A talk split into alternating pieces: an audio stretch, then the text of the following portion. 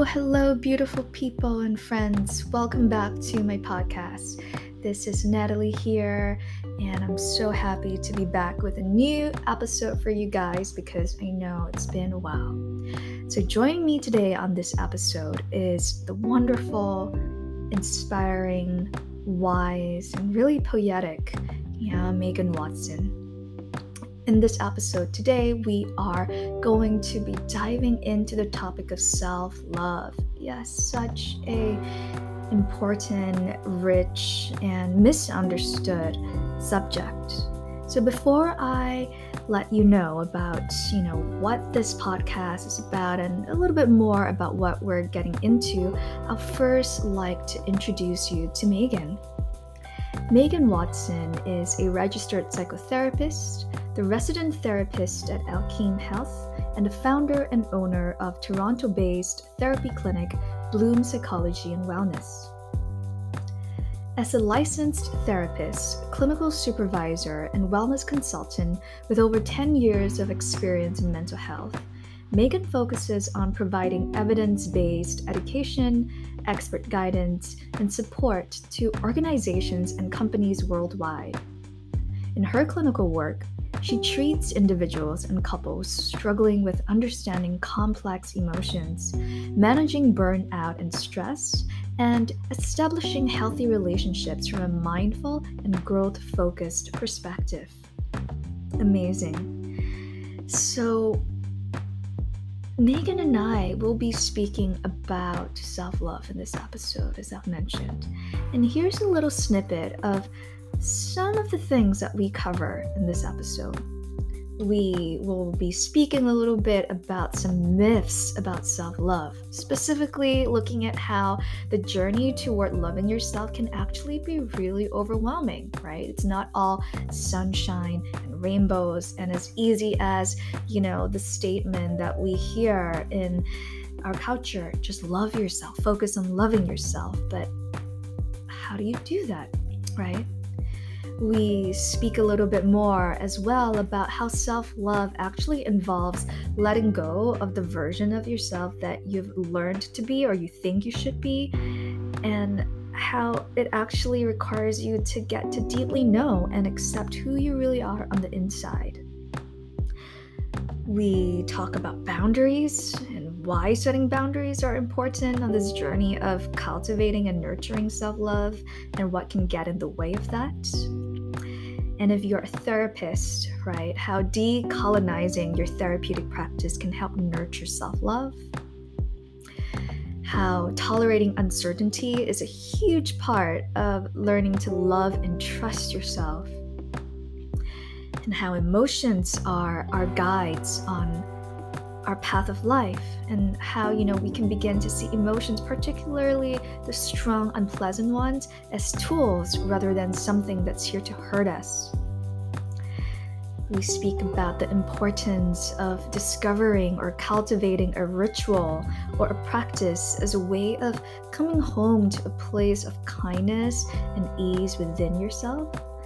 And Meghan also shares one simple way that we can all begin to practice or use to begin our journey of practicing self love and so much more. I mean, doesn't all of that just sound so amazing? I promise you, this is a really, really rich and wonderful episode. So take your time with this one, grab yourself your favorite beverage, get cozy, and as always, my hope is that this episode will nourish you and bring you the healing that you need.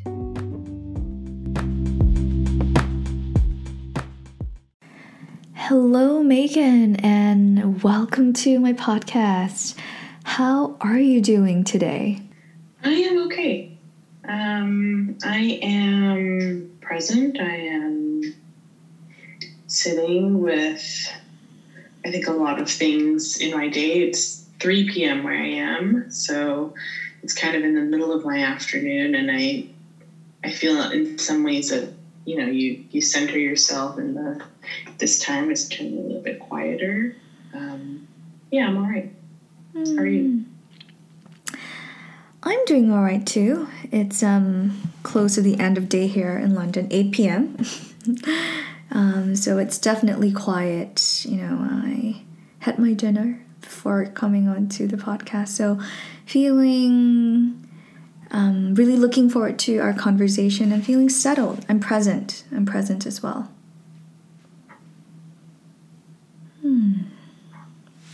So, we will be diving into the topic of self love today, right, Meghan?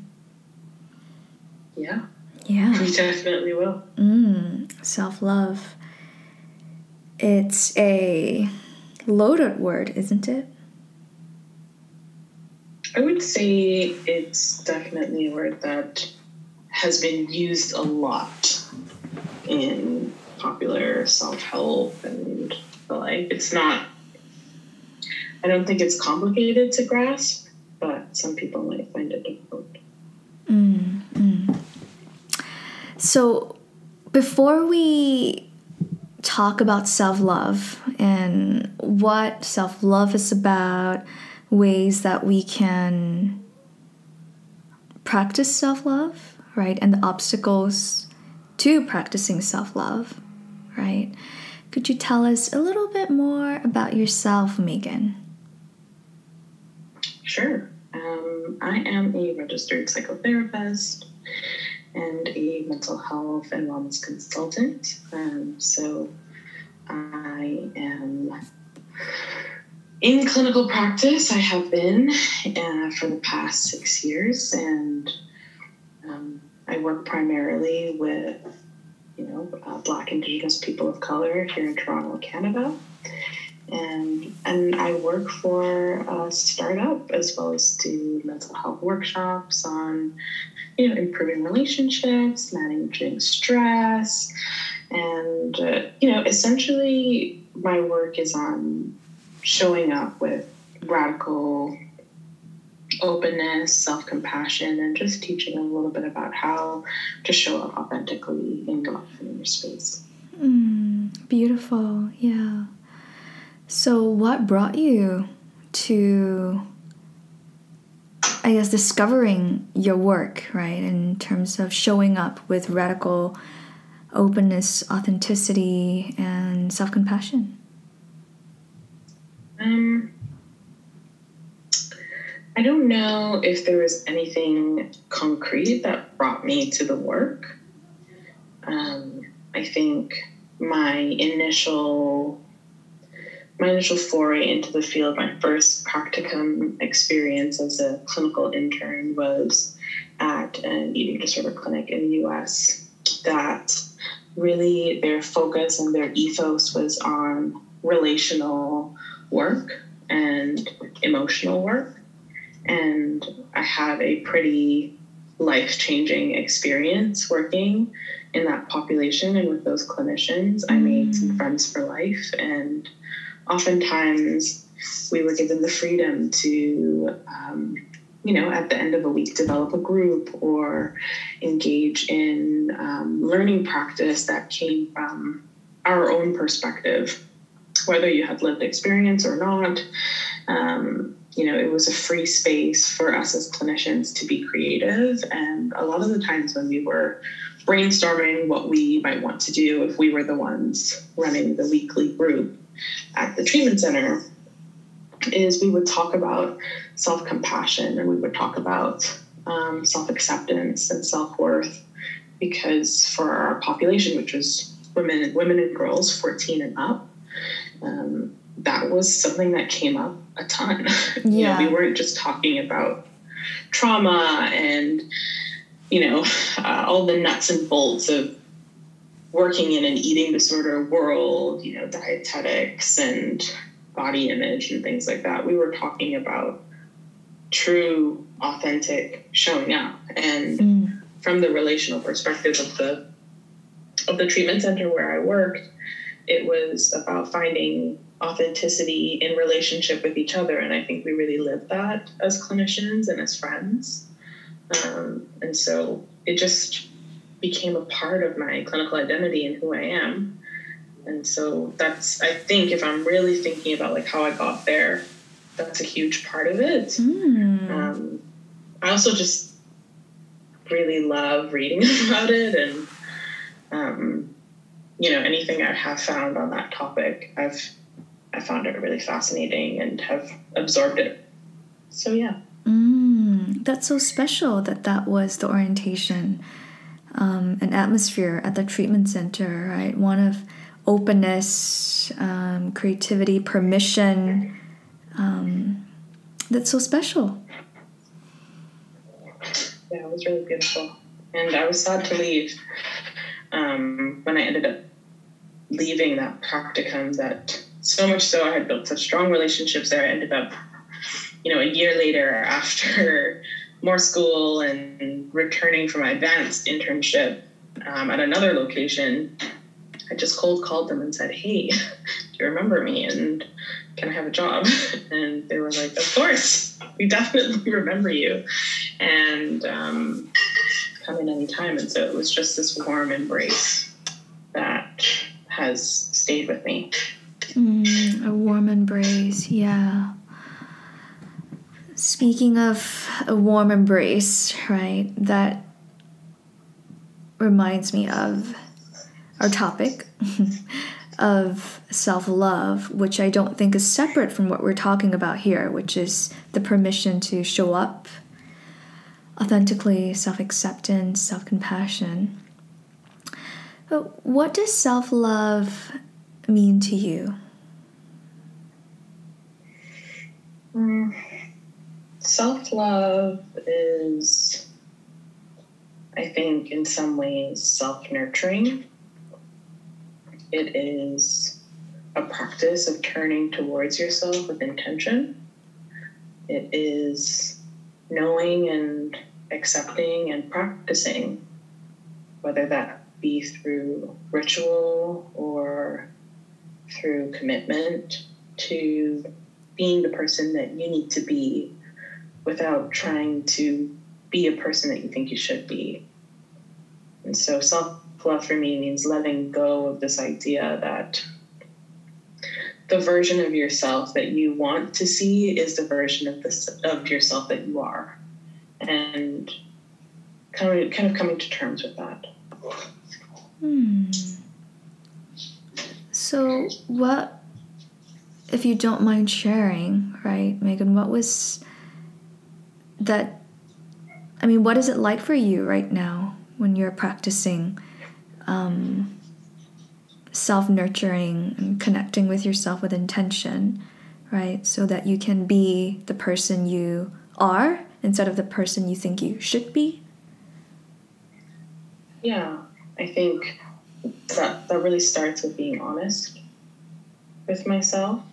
Um, I think one thing that I've learned to do in my life and in my career is to really be clear with myself on my capacity and my bandwidth and what I can do. Um, because I do so many things in a day, I think it just naturally has become a part of my self love to reflect and be honest about that and how I'm feeling. Um, because I think maybe before I came to this understanding of self love, I wasn't very honest with myself about that. I wanted to be a version of myself that was more productive or was very active and always had time and energy and said yes, yes, yes, almost in a people pleasing way. Mm. And I had to really let go of idealizing that version of myself because that version of myself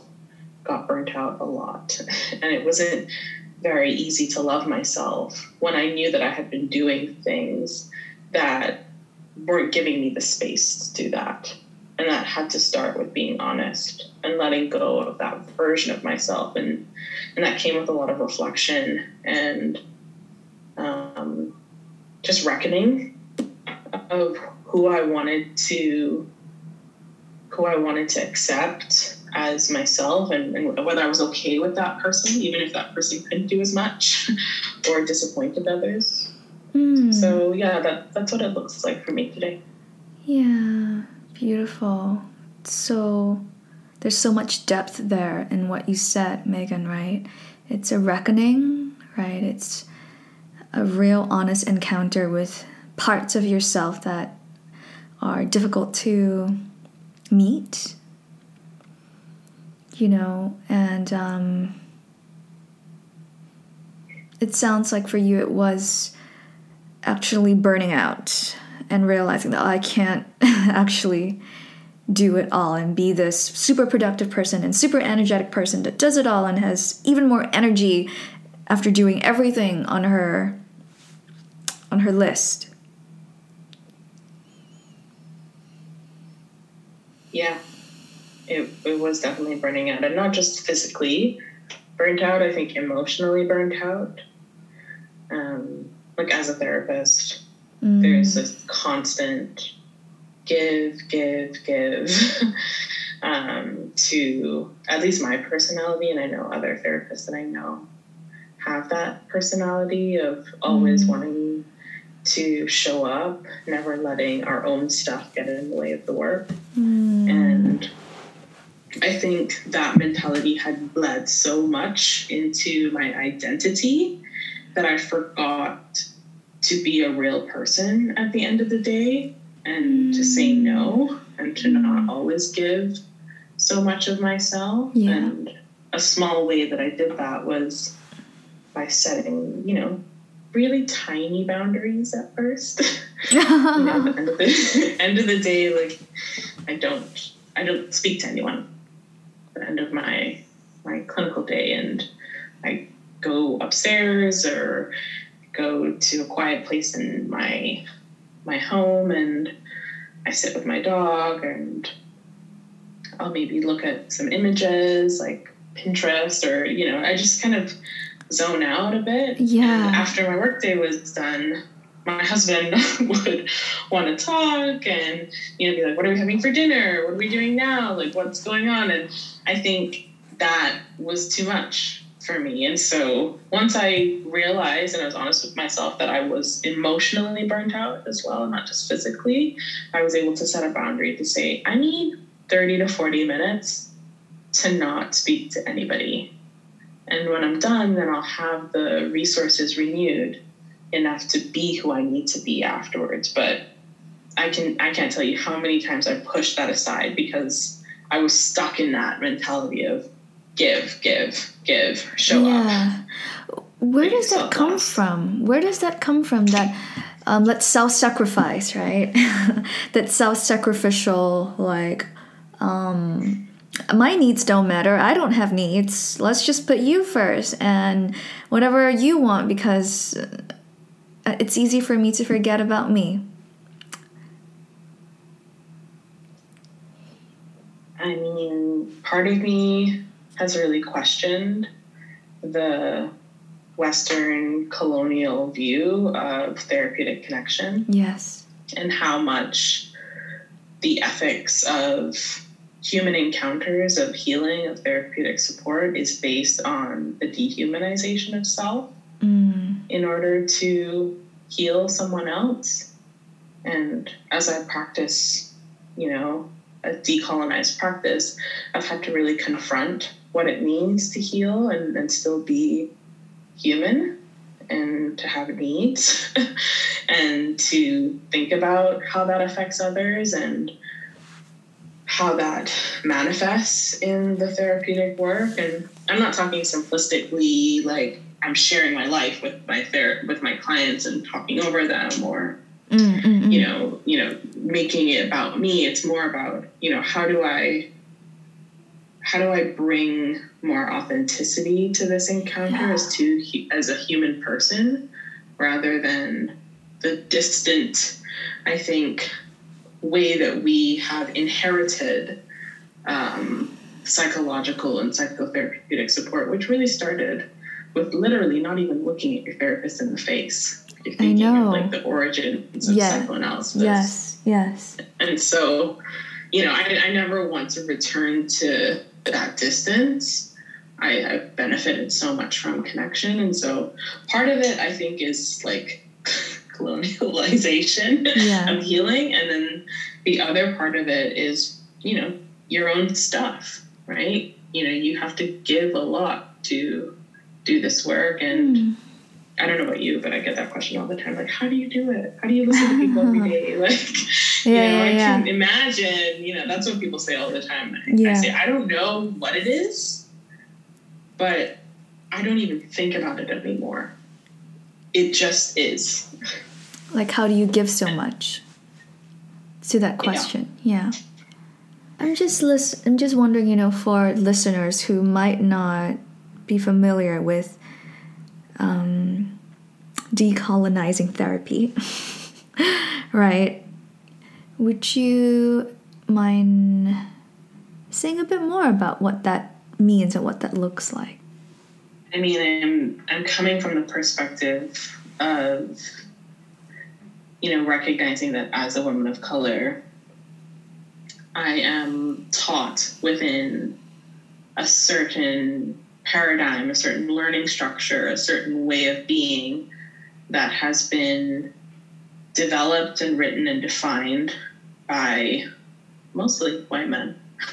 Mm-hmm. and um, a lot of the ways in which people of color have been oppressed in our society have been through these systems of power that colonize and take over and appropriate um, the healing structures and methodologies yeah. of those indigenous black um, people of color um, and take that and create lesser versions of them for for example for example um, mindfulness is a really great example of that.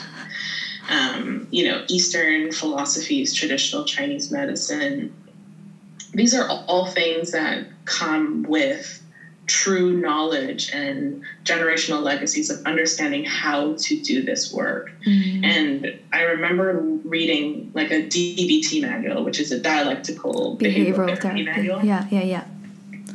Um, and reading the intro and seeing how the creator, Marsha Linehan, had, you know, kind of just squashed Buddhist, Zen Buddhist mentality with like cognitive behavioral therapy and and kind of created this thing that is very effective. Yeah, yeah, it has its value. It, yeah.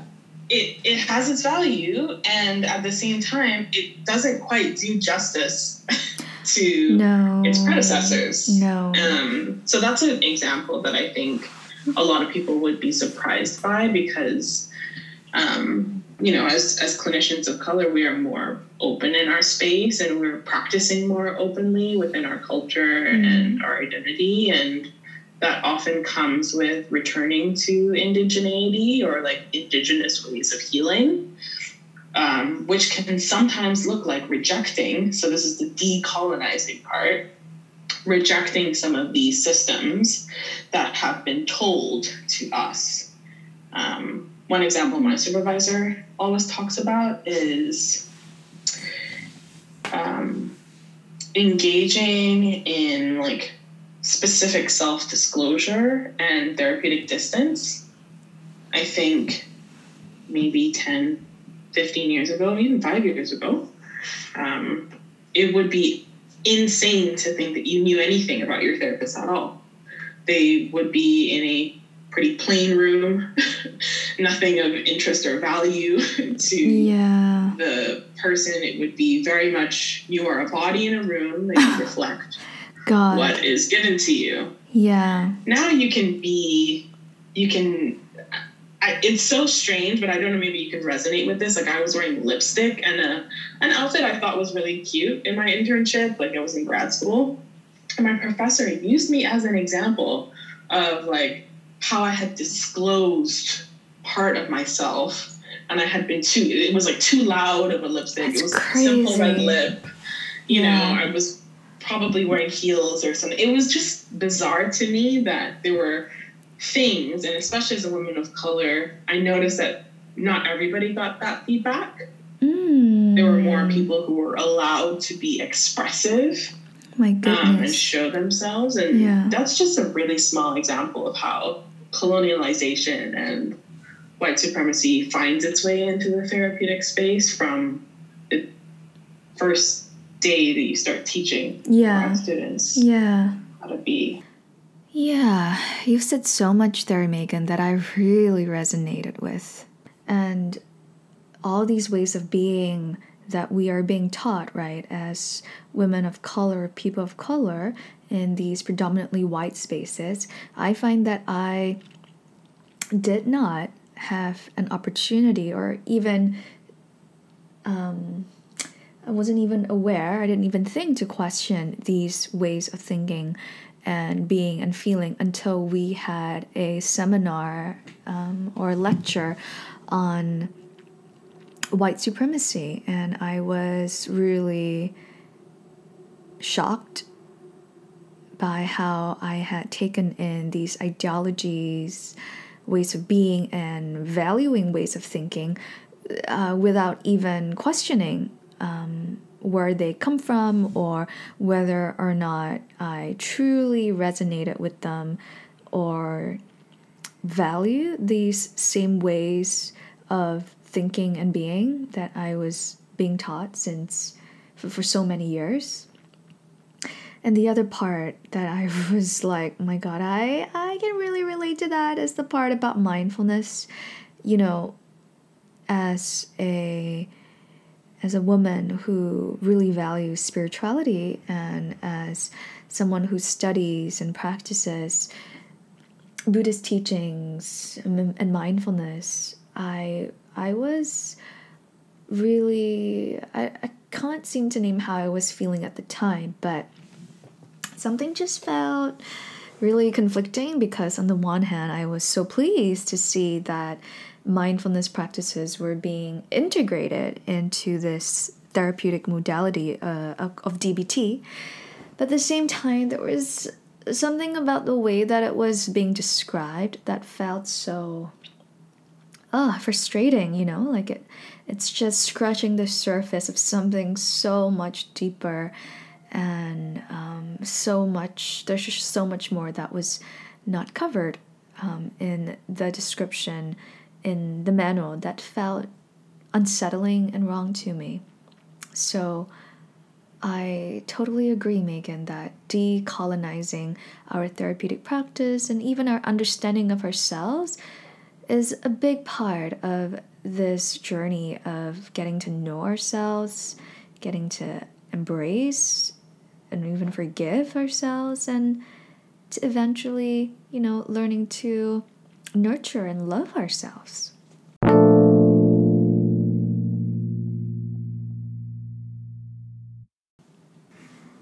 So, when we think about boundaries, right?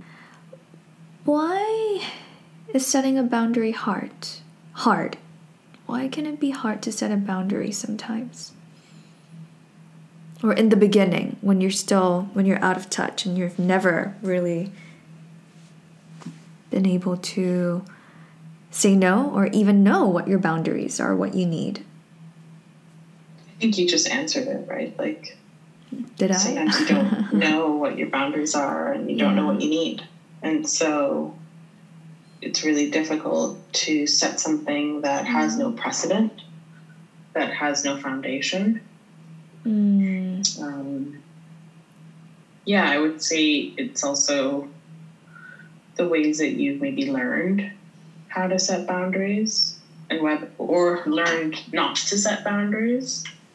Um, if you've been part of a family structure or dynamic in which you never were able or allowed to set limits, that can also impact mm-hmm. your ability to set boundaries. Mm-hmm. Um, I try to stay out of the whys in my work because I think there's so many different answers um, and I tend to sit in the what. What makes it hard to set a boundary right now? Mm. And how, you know, how can I how can I move past that barrier? Mm. And so mm. I because I, I, mean I don't know about you, but in my work I, I find most people ask me a lot of why questions and they're like, well why am I doing this and why am I doing that? And I'm like, what is that helpful for you right now? Mm. Because sometimes it's important to understand and to put context to the why, but oftentimes the why is just the space to know and to develop certainty that might not always exist. Which is a huge part of learning to love yourself is tolerating that uncertainty of oh my everything. god uh, it's that groundless middle sticky place of like anxiety fear your shame response that when you just don't know when you want to know when you just there's no way you can't know everything mm-hmm.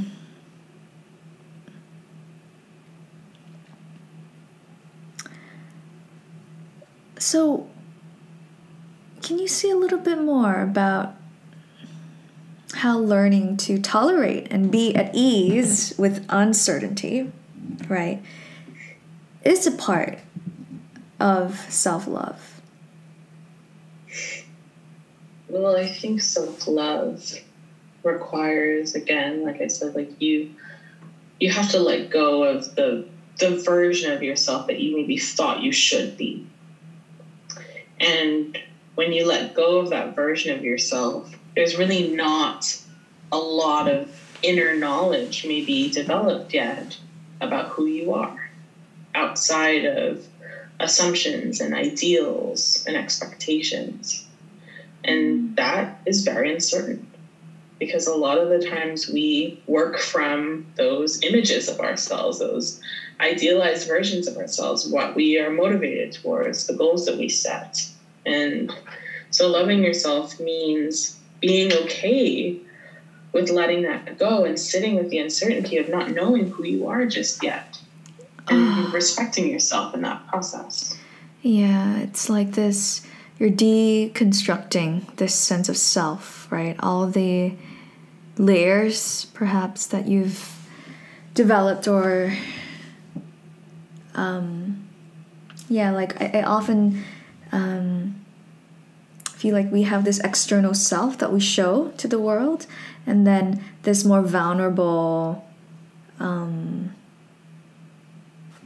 emotional side that is so close to our awareness. Or conversely, we kind of push aside because we are unable to reconcile with this more chaotic, vulnerable, unconscious side, right? So when you speak about letting go of this idea or this image of who you think you should be, right? Are you speaking more about, okay, this idea of how I think I need to present to the world or how I think I need to show up and how I think I need to be in order to be accepted or seen as enough or lovable in the eyes of another? Exactly. Hmm. So we spoke about setting boundaries, right? And learning to be in this uncertain place of not knowing, right? Because we may not know yet, right, Meghan? How can someone practice tolerating or being a little bit more to find a, a, like a sense of ease amidst uncertainty and change on this rediscovering of self and healing process? I think this is always a difficult question to answer because I think most folks are looking for a stepwise process. Yeah, yeah, yeah. Um, and so I've said this before, but the concreteness and the certainty you seek in this process is the exact thing that you are unlearning. It won't be easy. You won't be comfortable. Mm. You won't feel good at all. And are you able to breathe through that? Be present through that allow yourself to get grounded, whether that is, you know, through writing or talking to someone you trust, whether that's meditating or, you know, um, you know, doing a task mindfully, like walking or engaging in some sort of activity that brings you a sense of presence and puts you in the here and now. Um, I think those are the things that will keep you with some sense of psychological and, and safety and mm-hmm. trust. Mm-hmm. Um, but I can't say that you'll find ease in that process. I can't guarantee that there is a specific steps. I think it's about grounding yourself and holding on to whatever feels very present and real for you in that moment. Mm. Um, and and recognizing that sometimes the search to know will produce more questions yeah. will answers. I i relate to that. I know that feeling. Yeah. And to remember that like all emotions that come up are just guides mm-hmm. to help you on that stormy path. They're mm-hmm. not there to get in your way or to inconvenience you or to hurt you. They are tools. Um, whether or not those tools are easy to use yet or ones that you still need to figure out and and have some time to get to know um, it's like riding a bike you won't get on the bike and then just start riding i don't I mean, there's probably a few people that did that, but I wasn't one of them. me, me neither. Yeah you will have to fall down. You will get scrapes. You will feel destabilized. And just planning ahead and preparing to accept discomfort is a huge, huge step in learning to be okay with it. Mm. Um, yeah. So many gems there. So many gems. I love you know, I think two things stand out to me. You know, one is that, you know, your search for certainty and wanting to have a concrete answer is exactly the thing that's going to keep you um, stuck, right? In the why and in a way, in the quicksand, right? The more you struggle and try to find your way out, the more you're going to sink, right? And that emotions are not here to harm, they are your guides. They're here to guide. Mm. And I love your Instagram page. I think I already told you I love, you know, your words and your your design, you know, and I think of um, two posts that you post pretty recently. One, you know, on how feelings are not they are signals, right? I can't remember the exact hurting feelings are not your enemies. Your enemies, they are signals. Mm. And I think learning to feel, right, and learning to feel feelings and understand feelings, it's such a big part of this self love journey. Mm-hmm. Yeah, because a lot of us don't know how to love ourselves because we are out of touch with the emotions that love can bring. And love is not just a space for positivity and complete infatuation. Love is also grieve, grief, right? Love is also painful at times. It can be heart wrenching. It can be overwhelming and when we run from all of that negative affect, all of those negative feelings, we don't just close the door on all of the bad stuff, we close the door on all of the good too. And I think by recognizing that your emotions are not just black and white and self love is not just black and white, it's not just going to be good or bad or right or wrong or easy or hard, it's going to yeah. be complicated yeah. messy. yeah process. Yeah, I'm reminded by this. I'm reminded of this quote that says, um, "Love reviews everything unlike itself." Right? That love reveals, and I think what you said there, Meghan, is so beautiful and wise. That actually, why why is it that we're sold right? This idea that love is all about roses and um, it's so romantic and you're always on top of a cloud floating. And you never ever have to come down when you're in love but you're so right. There's the pain of connection the pain of disconnection the grief. It's just how can we even begin? Yeah yeah yeah overwhelming. Like how can we even begin to define what love is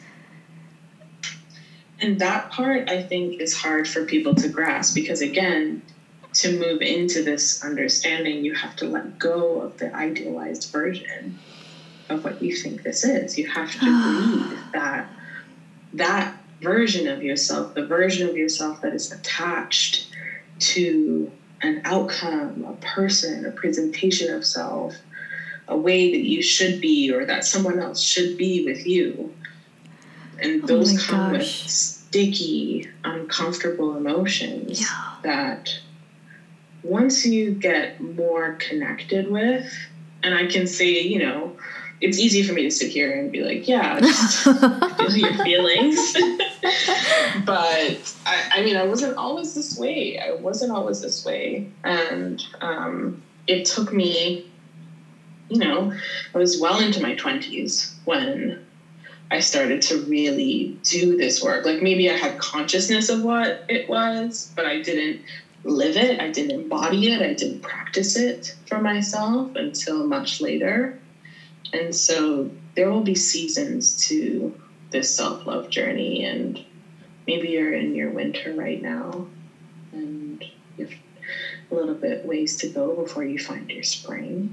But um, you know, circumstances can make it difficult. So mm. don't try to push any sort of expectation on what it's supposed to look like and how fast you're supposed to get there mm. and when. Yeah. It's hard work, you know, it's hard work um, re examining our notions and um, conditioning, right? And I think that is a part of the self love journey too, which is a willingness to unlearn and examine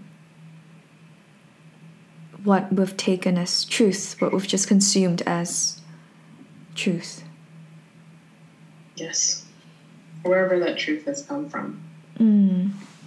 And I feel like for me, this um, is a is a daily practice, right? Because it's so easy to get caught up in what the mind thinks, and it sometimes it's so subtle and before you know it, you might be reacting or behaving in a certain way that's not in alignment with um, your values or my values.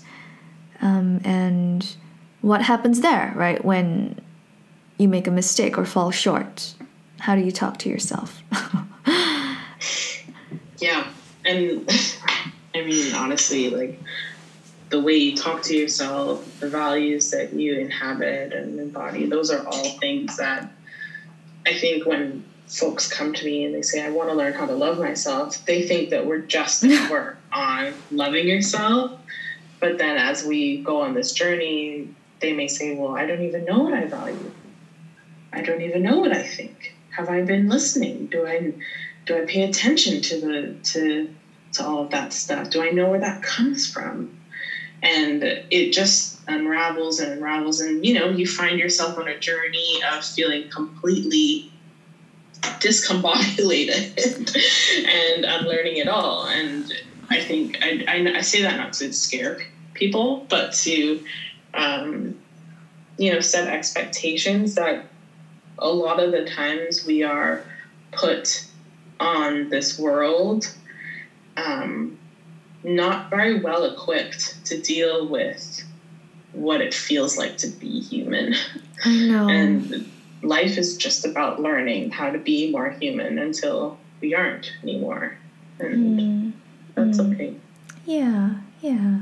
And I have been thinking about, you know, how awesome it would be if in our mainstream education and curriculum, right, we learned about embodiment, right, or emotion regulation and self compassion, and of those um, subjects, right, or even connecting with nature, the importance of um, you know, indigenous ways of practicing and healing rather than placing the emphasis on very cognitive um, modes of learning, like how you do a scientific experiment. I can't tell you, I don't remember nothing from my science classes. I'm sorry if my science teachers are listening. But, um, or, or my math classes, you know, it's like, but how amazing would it be if we learned what it means to be human rather than to be successful or, you know, you know what I mean. Yeah, I definitely know what you mean. And, um, it's just yeah it's it's a hope. I definitely think we're moving more in the direction of learning more about that stuff so i'll stay hopeful. Hmm yeah. And you know i was thinking about one of your latest Instagram post that I saw the other day on rituals and what rituals mean to you right? I think the post was on how you practice being kind to yourself, right? And, you know,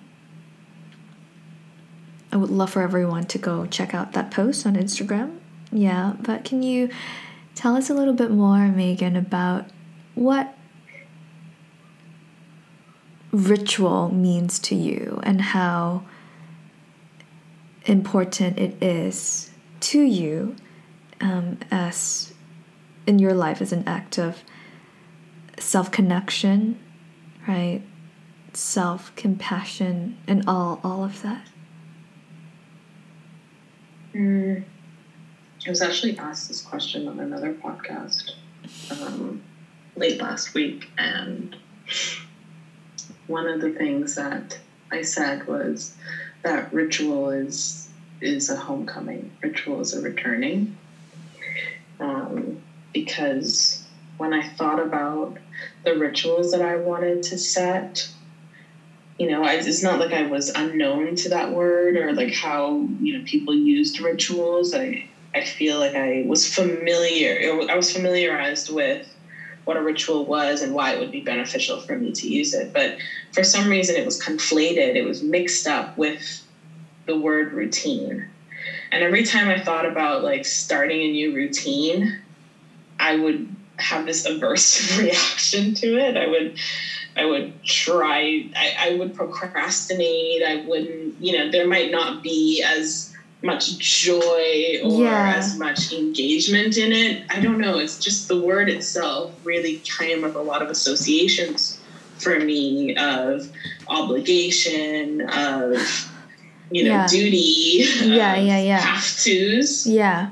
And so ritual really became a different word to use for those moments of coming home to myself, of mm. returning to joy and kindness and ease. And that almost felt like something I was I was aspiring to and it helped me be more consistent in that practice and it helped yeah. me think of less of okay well it's 10 o'clock i've got to be kind to myself now mm. it's more of i am returning to a space of kindness i am coming home to a place of ease i am safe in that ritual and that consistent returning to was something that i, I always felt safe to go to and mm. i think that produced a lot of commitment from me that otherwise routines may not have engaged. Hmm. Oh, bless you. yeah. A coming home to a place of kindness, a coming home to a place of ease. I love that. Yeah. And what is a ritual that helps you to come back to a place of kindness? Mm. I think, you know, I mentioned it earlier. I take some quiet time at the end of my day. I don't I don't talk to many people. I talk a lot, Philip. and I listen a lot for a living. Yeah. so I just find some quiet. And I think for some folks that might not be a place, a ritual for them. Mm. Maybe their ritual is a ritual of connection rather than a ritual of disconnection. Mm. Um, but in this context, it's very, very valuable to me to come back to a place of maybe recentering Mhm. without extra stimuli. Yeah. Um, and so that's that's one ritual that I return to. Yeah. Um, I often think of like rituals and traditions as, as siblings, and so um, sometimes I have like traditions around holidays that feel really centering for me. Maybe it's like a game that I play with my family, or um, Mm. just a, a movie that I like to return to or watch. And I don't think it has to be overly complicated. Mm. Um, it's just something that feels like home, something that I will go back to, yes. and then I can put maybe some more intention behind. Yeah, I love that. Something that feels like home, right, in your body. Mm, yeah. Well, there's so much more that we can explore and talk about here, Meghan, but I think we will have to bring our conversation to a tentative end. And before we, you know, end the podcast here, Meghan, I had a question for you if there are folks who are listening to this episode on self love, and you know, I think we debunked one of the myths, right, around self love, which is how it's supposed to be, or like maybe all nice and soft and pleasant. And actually, no, it can be quite, it is, it will be disorientating, right? And for folks who are finding it hard to love themselves because that word is so overused these days, right? In the commercials that we see um, or in social media, just love yourself.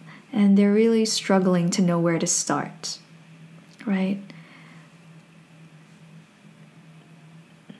What would you what would you say? Again, not as we're not asking for any concrete answers, but just, you know, where would be a helpful place, an honest place, a safe place to start this inquiry. Hmm. Get to know yourself. Get to know yourself. Self knowledge, self awareness. It's going to be hard to do self love work when you don't know, you know who you are, and I think that's something that I've I found to be a good starting place for self love work is again if you don't have a foundation if you don't have a knowledge base of who you are and what you like and what you don't like and what you value and you know what kind of person do you think you are and who would you like to be? It's going to be hard to get to love uh, to know that version of yourself that person when you don't even know who they are. And so if you are you know just beginning that journey i would consider thinking about like what parts of myself do i run from? If i were a friend getting to know me what would i want to know? Um, Mm, how would i how would i want to get to know myself get to know that person? Um, invite them and invite yourself in to that inquiry. Mm, start there. Yeah, beautiful. Beautiful.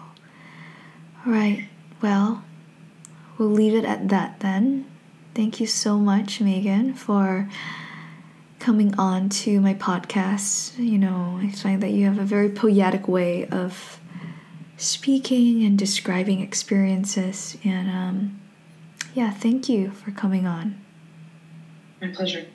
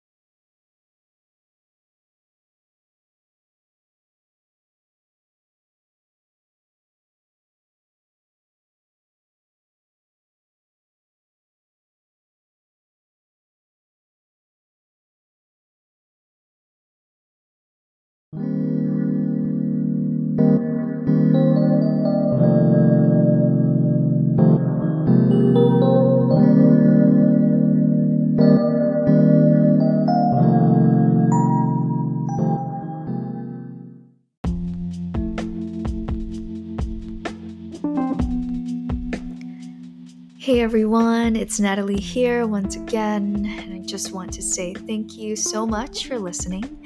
And if you did enjoy this episode, be sure to leave me a review on Apple Podcasts. It will really mean the world to me to hear from you, and your reviews will also help more listeners discover my podcast. All right, you guys, that's all for now, and I'll see you all in the next episode.